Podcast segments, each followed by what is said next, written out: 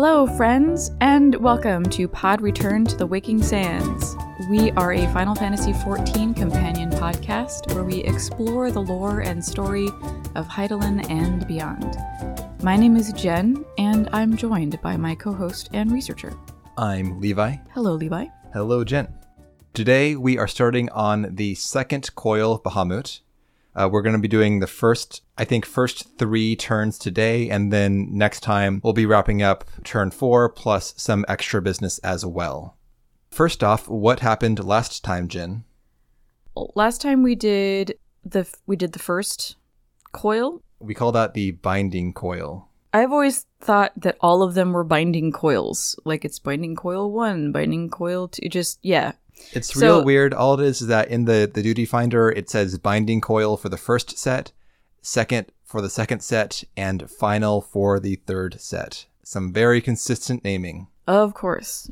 So within the the end of the first coil, we find uh, a super secret Allagan chamber that Alisaie turned quote unquote on, which opened up a whole other chamber. Chamber is underselling it, um, but this space was actually holding Bahamut's entire head. It looked like he was being either reconstructed or bound or both by these well coils.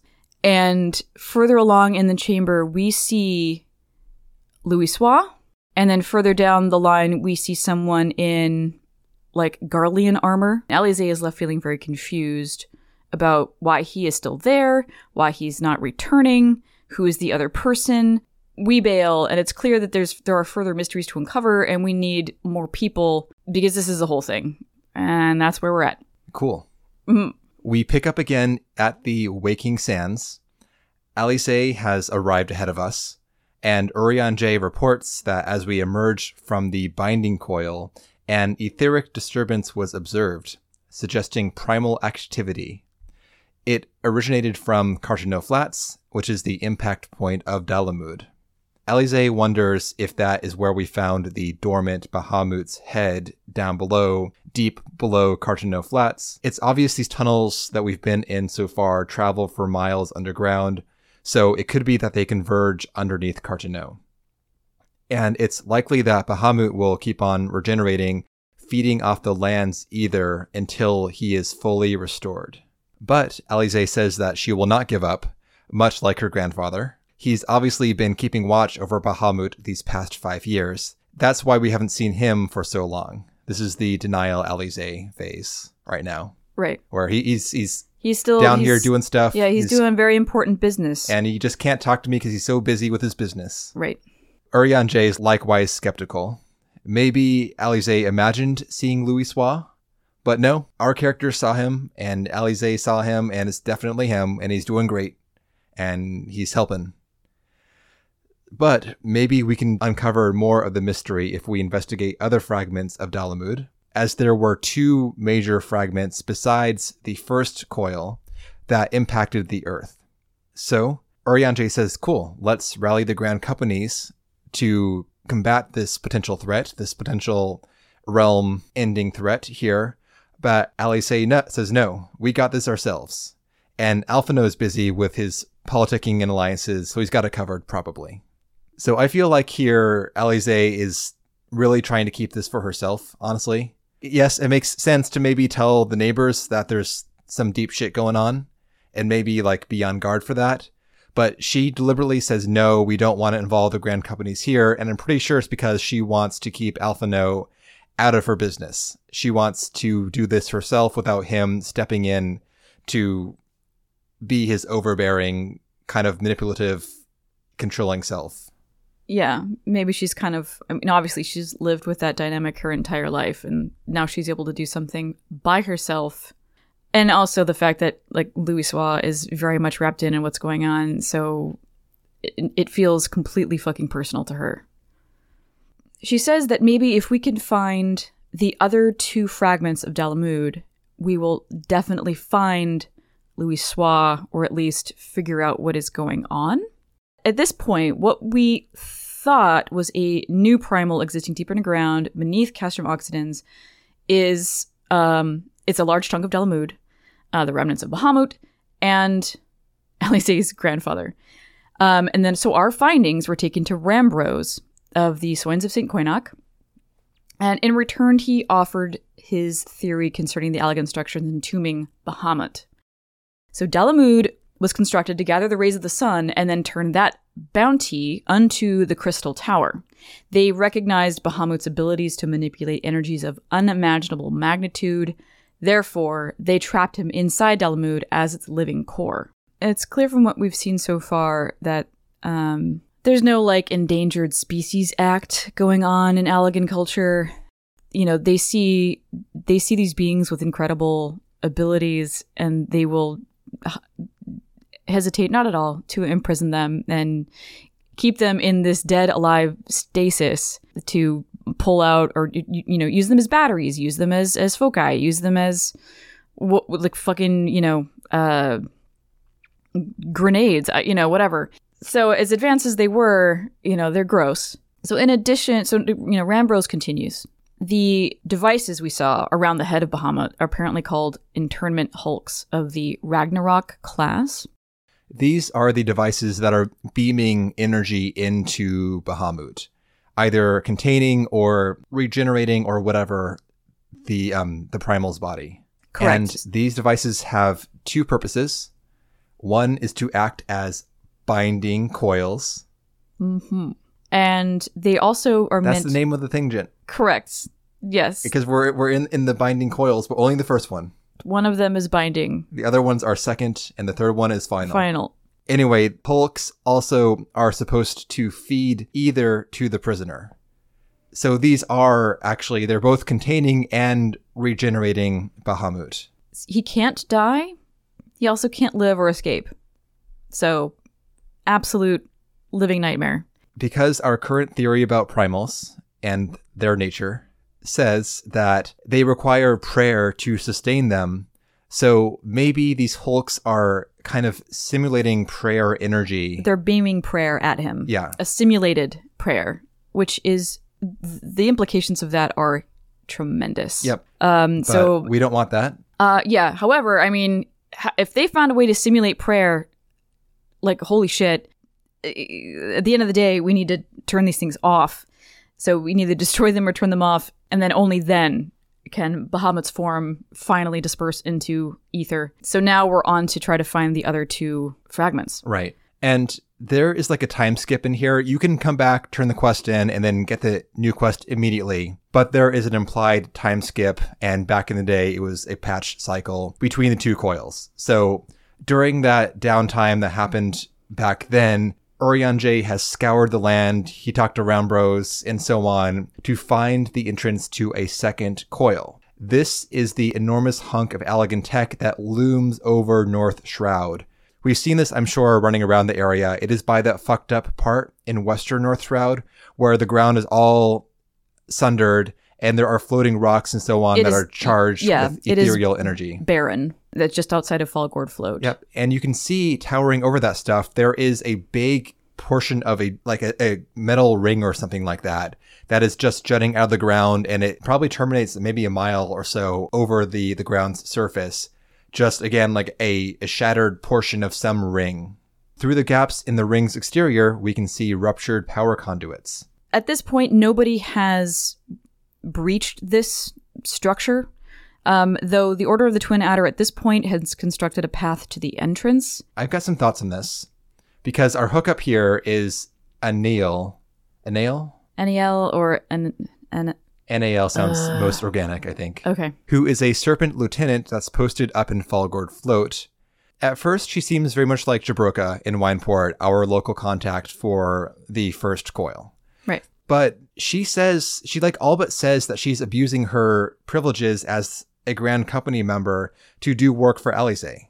So it, I I wonder actually if she's actually more like a spy for Alisaie than a person who joined the Grand Company and then Alisaie tapped, because she talks about just being like a private, but she's doing this recon. So it really feels like she's an infiltrator in a way. It's for quote good that she's doing this, but I don't think that she's on the up and up as far as her actual rank and her position go. You said she was a lieutenant? Private. Oh, okay. You said lieutenant at I'm- some point in there, and I'm like, no way. Um, but yeah, yeah, she's she's she's entry level for sure. And you know, I don't know the, the the stipulations of their the contractual agreements when they sign up to be an or you know an Order of the Twin Adder member, um, or recruit or whatever. Um, if they're allowed to take side gigs or Oh no, wait, wait, wait. She is a lieutenant, actually. oh, she's deep in there then. NAL is a lieutenant. So it, it might be like this is something that has um, been a curiosity for her, and so she's you know maybe kind of when Alisaie maybe was putting out feelers, uh, maybe Aniel approached her and was like, "Hey, I can help you, kind of, I can feed you some information about this, Well, or it- at least get the Order of the Twin Adder, Adder to." You know, make it accessible to you. I don't think so, actually, because we're sent on now to a private. This guy's the private. Uh, he was working for NAL, who is posted up at the base of the fragment. He's the one who has located a way onto this coil. This guy is not wearing Adder's colors whatsoever. He's just wearing like a green hooded tunic. We go talk to him, and he tells us to fuck off until we explain that we work for NAL. Hmm. So, I mean, it's it's not clarified, but I feel like these people are like Alisaie's private mercenaries, actually, and not official Grand Company members, even though some might be either. I think NEL is probably taking some cash under the table for this. And then this other guy is just, you know, part of their little underground scheme. This speaks to Alisaie wanted to kind of keep this close to her chest. Yeah, yep, exactly. So the scout tells us that the Empire has not yet found this fragment. There are no Imperials here. It's just this group that are working to clear an inroad into the coil. The inroad, as it turns out, will be like onto the first chunk of Earth, but whatever. Anyway, the scout goes on to explain that the controls to the coil are probably located somewhere in the bottommost layer, past several layers of Allagan defenses. And Alisaie is going to be arriving soon, so you saw the coil, good job. Go back to Fallgourd Float.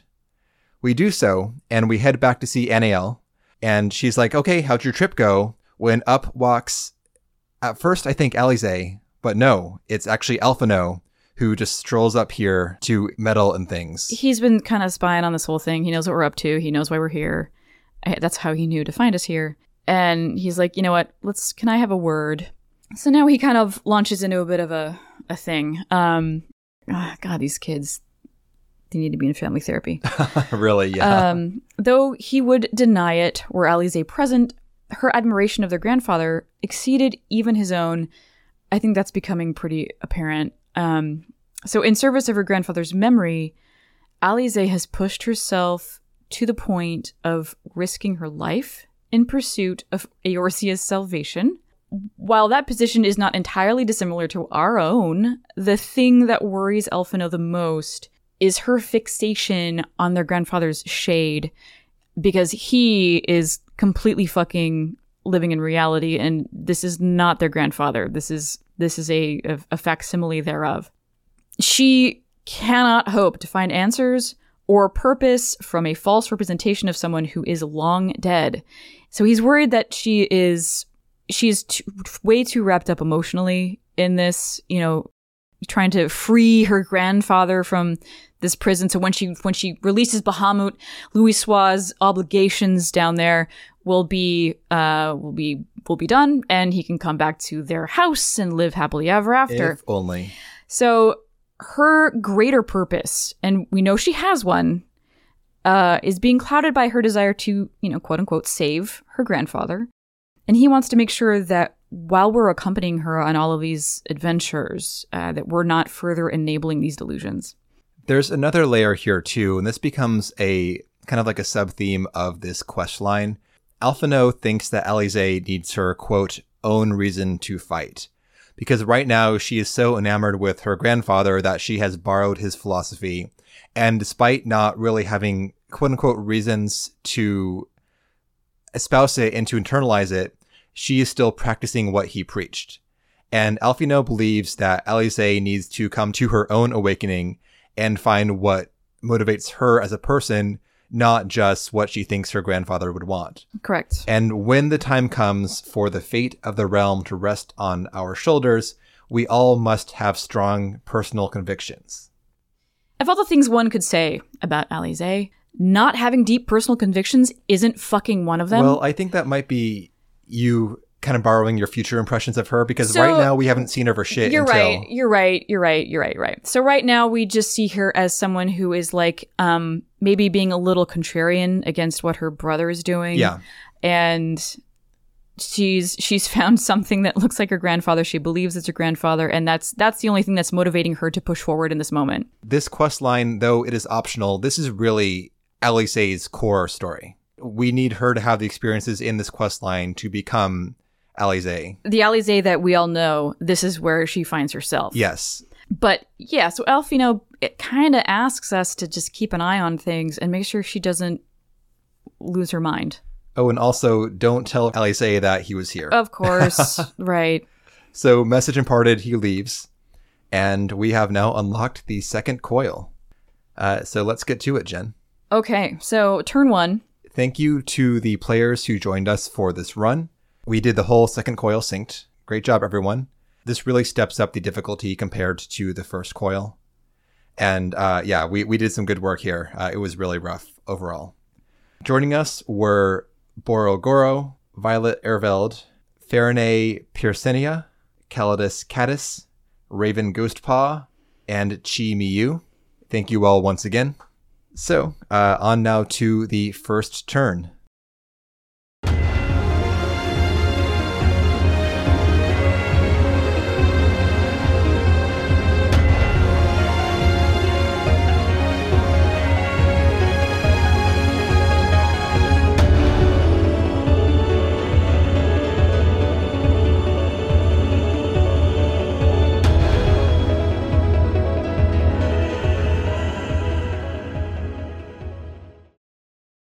This is cool. It's definitely cooler than than the first coil, in my opinion. I agree. Which, which is where you just you get on a fucking Guardian elevator. We've all been there. We get into a bunch of you know catwalks and, and grates and, and things, and then it's like the Allagans have taken it from there, and like whatever, it's Allagan shit in corrupted crystals. Big whoop. Um, I think you're underselling the magnitude of the no, very no, no. first. We, we've already addressed the magnitude of it, but it dims in comparison to this whole thing. Maybe it doesn't dim. That's not fair. But it is very cool because when you look at this stuff from the outside and you're not close to it, all you just see is a bunch of floating rocks in space. When you approach it, it is then that the like the fog of war kind of disappears and you see Oh, that let's all let's talk about this for a second before. So we we arrive in turn one of the second coil. We arrive on essentially a floating Earthberg. We're on those floating rocks that are all around the exterior of North Shroud and where second coil impacted it. Right now, we're looking and seeing a bunch of disconnected rock leading up to the coil, but that's not the case. Because, as what Jen called the fog of war, I think it's something else in a sense. It is it, no. It, there's a legitimate mechanic going on here. It's and I forget what it is. It, it might be like um like a shroud that the um the structure has encircled itself with. here's what I think. Because as we, we go forward and we see, okay, there's actually no way to pass on to the second floating Earthberg, we start walking out. And as we reach the void between them, the screen kind of goes staticky. Right. And when the static clears, we see that on all these floating chunks of rock, there are tendons of corrupted crystal connecting them.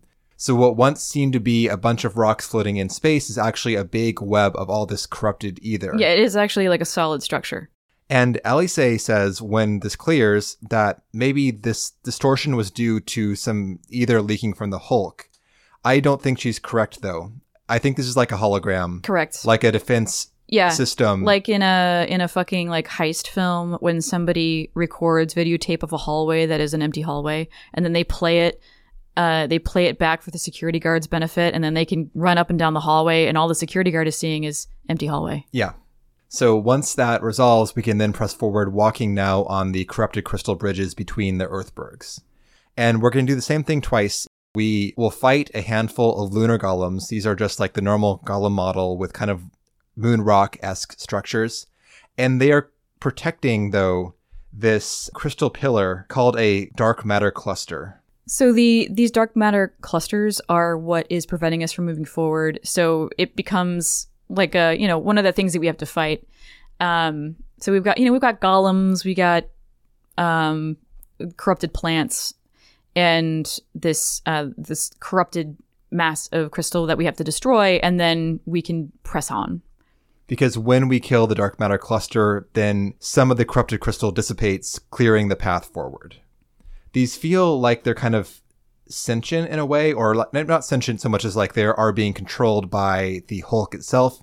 Because when we attack them, they will summon in the dark matter plants to protect them. Right. So it feels like this is powering barriers that all block entry. This all feels like it's part of the structure, even though it looks organic in a sense. After we clear two of these dark matter clusters, we reach the boss of the first turn. This is Rafflesia. I think it's Rafflesia. Rafflesia. Okay. Uh, is a, a giant leaf trap, one of the um, you know the four petaled big plants with the viney tendrils. This boss has a few mechanics, though um, we didn't have much trouble with it when we did our clear here. This whole fight takes place on one of these earthbergs that is just outside one of the breaches that lead into the second coil. This guy is kind of like an ads fight in a sense. It summons in these kind of dark matter briar bulbs which will sprout vines that deal damage and they will grow across the ground of the arena. So it does some area control. You want to burn down these bulbs before they can grow too much because it will congest the arena. Do you think that this is instead of like the Allagan defense nodes, this is like the Allagan tech or, you know, defense mechanisms kind of like pulling from the environment to create like their own minions? I think in this case, maybe, because what we learn later on is that the Allagans are excellent bioengineers and we're going to fight in turn two some actual like Allagan constructs like bio constructs they've released from the containment tanks or whatever. Right. But it might be that on the outside they've just like infected the local plant life and Right. kind of co-opted that. Right yeah. Yeah this is different from the fucking island of dr moreau shit they've got going on inside. Yeah. Uh, the other reason to kill the ads is that when the boss casts floral trap people inside the thorn areas will be sucked inside the boss and eaten so uh, kill the ads long story short some players may get a debuff that covers them in honey for a while and then a bunch of giant hornets will descend upon you that's fun fun time being attacked by giant hornets. This boss has an interesting tank buster in the later phases where it will actually like target the tank with a debuff, which is called Swarm.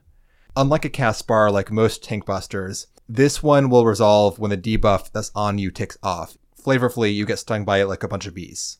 So just mid up before the debuff ticks, whatever. There's also tethers too. Thorn Whip, which will tether players together with like a bramble vine. Just break the tether like you always do. Just run away and then you'll you'll break it. No big deal. This boss again was really straightforward for us ultimately. Correct. Kill ads, heal, mit, the usual. Not really a big deal. yeah if you've done dungeons in final fantasy 14 Yep. this you can totally read it's fine So we defeat that and press on. Uh, so now we're finally inside uh, the the fragment, or rather the, the Hulk, and now now this is this is fully Allagan Allagan times.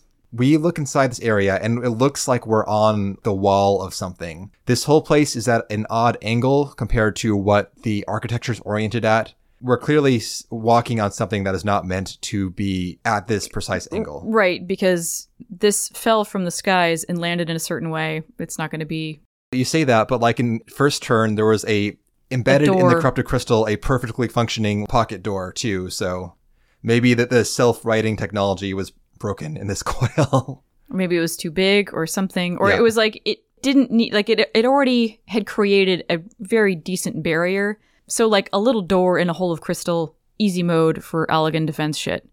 This is it is taken care of. Like we're not gonna totally upend the entire fucking fragment, which is thousands of yalms big.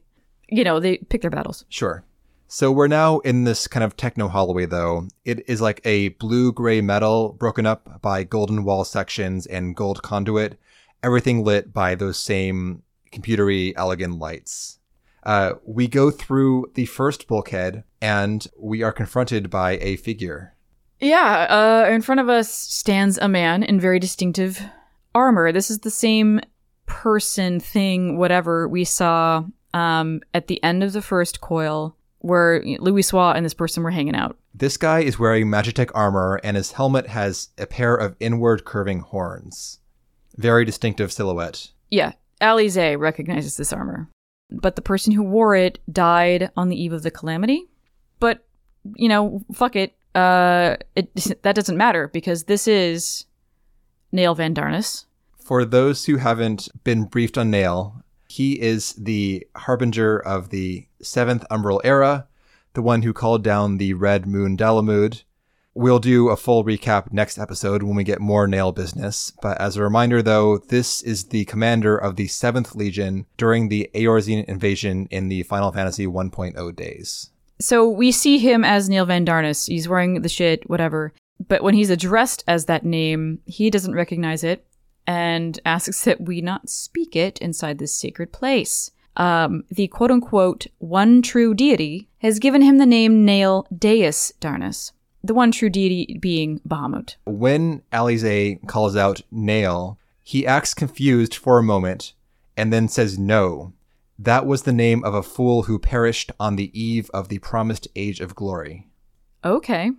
And if we fuck with Bahamut and his children within this place, we will answer to him. Then he gets all like dramatic with it and he falls backwards off the platform into a new chamber that just opened up behind him and disappears. Disappearing yeah. into nothingness. How how many movies have we seen with this maneuver? A lot. but you know, he can have his moment, that's fine. So we press on now and we jump down to a floating upside down pyramid with a flat surface. And we're now going to be on this like floating elevator platform flying through the interior of the coil. We will be whisked up through the coil following the curvature of the interior. And this essentially is like another elevator fight right here, but we are treated to this kind of spectacle of all the inner workings of this giant device. And we keep going between sectors. I believe we skipped sector four, as was called out during our run earlier on. Not sure why. Maybe sector four lost its monsters. The containment tanks failed, so Something. nothing comes out but it will keep on pausing at various sectors on the coil's interior, and enemies will pop out and attack us. We must defeat them for the platform to continue on. It's like Willy Wonka's Great Glass Elevator. It's moving in all sorts of weird directions yep. and then popping in with stuff. It's really cool. This segment is very visually impressive.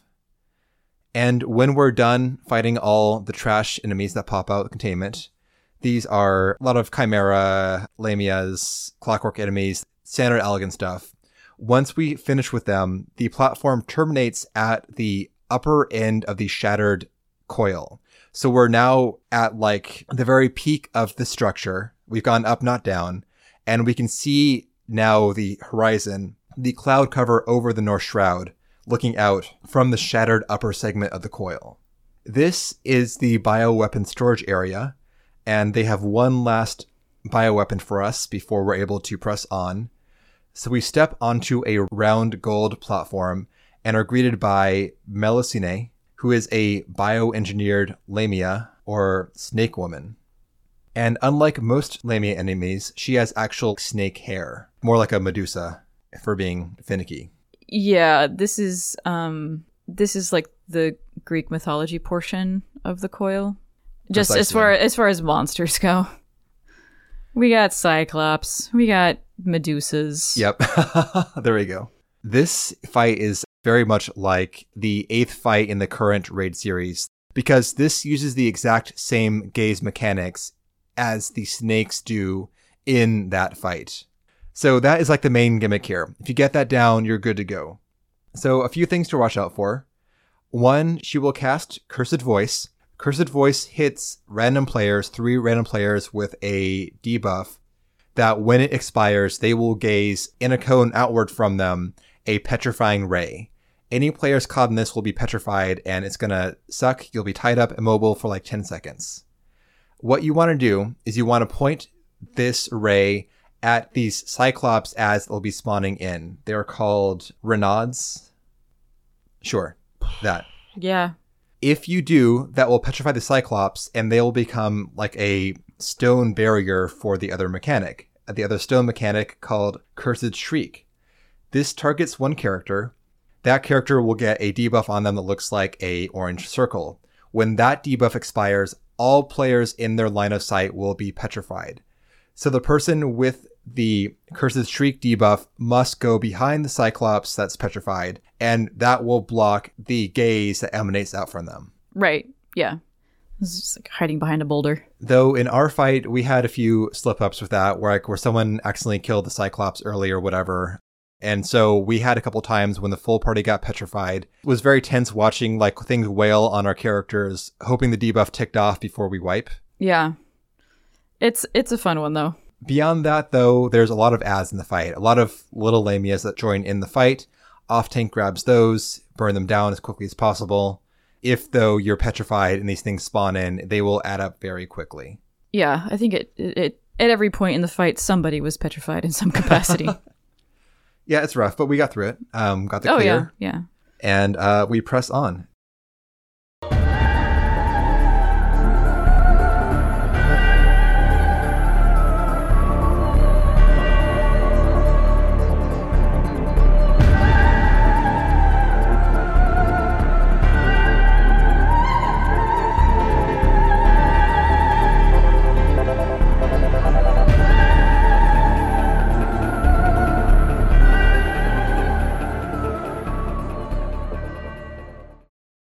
We now enter second coil, turn three.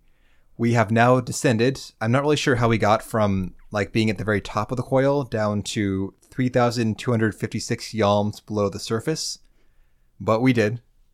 Either the elevator turned around and dropped us down further, or something else, but we got here. Yeah, we just click on a terminal and wherever we end up, that's where the Allagans decided to send us. Sure. So we're now aboard another Ragnarok class starship. So this gets super confusing to me. As we enter, we get a brief cutscene with Alisaie remarking that the Allagans excelled in the creation of chimerical beasts, and the red moon teamed with a thousand thousand fantastical monstrosities. These may be the children that Nael, Nael, spoke of, yeah. possibly. Uh, we're not sure yet. Back now to that Ragnarok class starship. So, in the Binding Coil, we were aboard a fallen starship called the Ragnarok. This is definitely the name of that ship because it's written in italics in the Duty Finder. That's about as objective of a source as you can get. But also, the internment hulks, the the um, the coils we're in, these are also Ragnarok class internment hulks. And now the starship we're in during the second coil is a Ragnarok class starship. So maybe the internment hulk is also a starship. It's weird because the duty finder here says we're inside a starship too. But is it different than the spaceship called the Ragnarok we were in last time or not? There's a lot of Ragnaroks going around here. They got to pick a different word for something or not name the ship Right. the classification of a bunch of ships yeah, too. there's like a, a unique title for a particular vessel versus using that term for an entire class of equipment, which could also include vessels or weapons or, you know, whatever. So it is confusing. So my best bet here is that we are inside a Ragnarok class starship that is inside the Ragnarok class internment hulk that is different than the starship called the Ragnarok we were inside last time. I think. Yeah. Great. Agreed. Uh, yeah. Anyway, this turn looks like it's going to be a navigation puzzle like the turn 3 of Binding Coil, but it's actually really easy. We have three starship decks we can go between, and we can use these jump platforms that are configurable. So you can point the direction and so on, you jump in, and then it will take you up or down the different decks of the starship. However, the critical path to the boss fight is you go forward, you skip the first jump platform, you point the second jump platform to the forward right position, you jump off of it, and then bam, you're right in front of the door leading to the boss fight. There are probably, I think, 12 different jump platforms in the whole area across three decks that you can be lost in for the whole duty timer. But it's not that hard to figure out either because I was actually, I didn't use a guide for this. I just used the minimap and I looked at the boss location and worked backwards from there. Like, okay, so I just got to go forward, jump here, I'm good to go. And that was the correct answer. So, point being, maybe it's supposed to be like a navigation challenge for the first time, and you're like, you're supposed to run through the starship, and there are patrolling Allagan nodes here that will attack you in like summon in reinforcements. They will follow you. So it seems like it's meant to be kind of like a stealth thing where you're kind of dodging through the starship, which would be cool potentially speaking, but it's not the way it actually ends up because there's a very simple critical path. Very simple. So again, this was all new ground for the Final Fantasy XIV team. They they didn't know all their stuff very well yet, so maybe they're trying to do too many things at once here. I don't know. Yeah. Either way, though, we follow the short path to the boss fight and reach it. This guy is the Avatar. This is a very cool enemy. It's a bulbous robot body with six different little head like nodes poking out the top of its torso. And I think they're actually the heads of missiles, though, even though they look like little robot heads. He also has four robo arms, two on each side. This fight is very technically complex here. A lot of moving parts. It's on par, I think, with current Savage mechanics, or at least extreme mechanics, in terms of people having their own responsibilities to do, and you must do them in concert, otherwise, you will wipe. Mm-hmm. For the most part, this guy's going to wail on the main tank like you do in general. He has an ability called Brain Jack, which will confuse the main tank, making them attack friendlies. You want to give the main tank a friendly that's in their zone, so they don't go running around the arena, dragging the boss all over the place and bringing cleaves on top of the party. So give like a sacrificial kind of confused target for the main tank to attack when they get brain jacked. There's also ballistic missile. This is two missiles that get fired. One is a two person stack, one's a three person stack. The people who are targeted by this cannot move once they're targeted, so people will need to go to them and stack the exact number of players, two or three, otherwise you will be one shot no matter what your level is, unsynced or no. Yep. There's a cool life hack though, where if you have the players stacked together, they will drop the two and three stack on the same location. And the three stack circle is bigger than the two stack circle. So you have an automatic two stack with the two targeted players in the middle. You just have one player go into the outer ring, the three stack ring, and then you resolve the mechanic easy. Yeah. Otherwise, the main mechanic though here are the bio towers. There are four towers in this arena. They have like little charge bars on them, like a battery, pretty much. Yeah. I guess not not like a battery, but like a battery symbol. But It's Yeah. showing, yeah. These are located at the cardinal points of the arena. So, what happens is that during the fight, the avatar will activate these various towers in various combinations. What you need to do is make sure that the towers do not charge fully at the same time, which means players will need to go into their these like damage fields around the towers to slow down the charging. Well, it's it's actually speeding it up. Oh, excuse me. the the towers are going to have um, I think five about like five steps. So there's going to be um, a couple that will materialize and that will start to light up, and um, like each segment of the column will gradually you know increase, and they're going to do it at the same rate. But that's bad because if both columns achieve full power at the same time, then everybody it, it's a wipe. So what you have to do is speed up one of them so it goes off before the other so they don't get to have that um that uh synergy. Um so when y'all need to agree on a tower to pick, a couple people need to go in there to to speed up its its charge so that it goes off before the other. Um even when spaced out correctly, the towers all have an ability that happens when they resolve. Two of them do raid wides, whatever. One of them summons in a dreadnought. This is the big, bulky steampunk like a robot. clockwork, yeah. Yeah. One tower spawns in landmines. These are places in the arena that hidden little mines appear.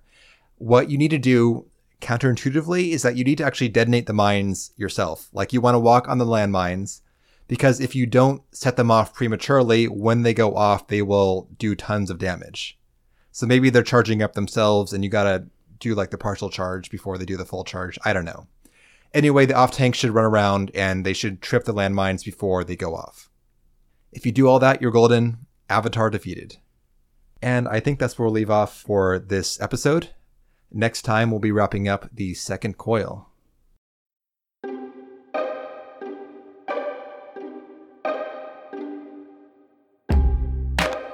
All right, and that will do it for today's episode. Um, if you want to get in touch with us, you can. Uh, we have uh, podreturn, ffxiv at gmail.com.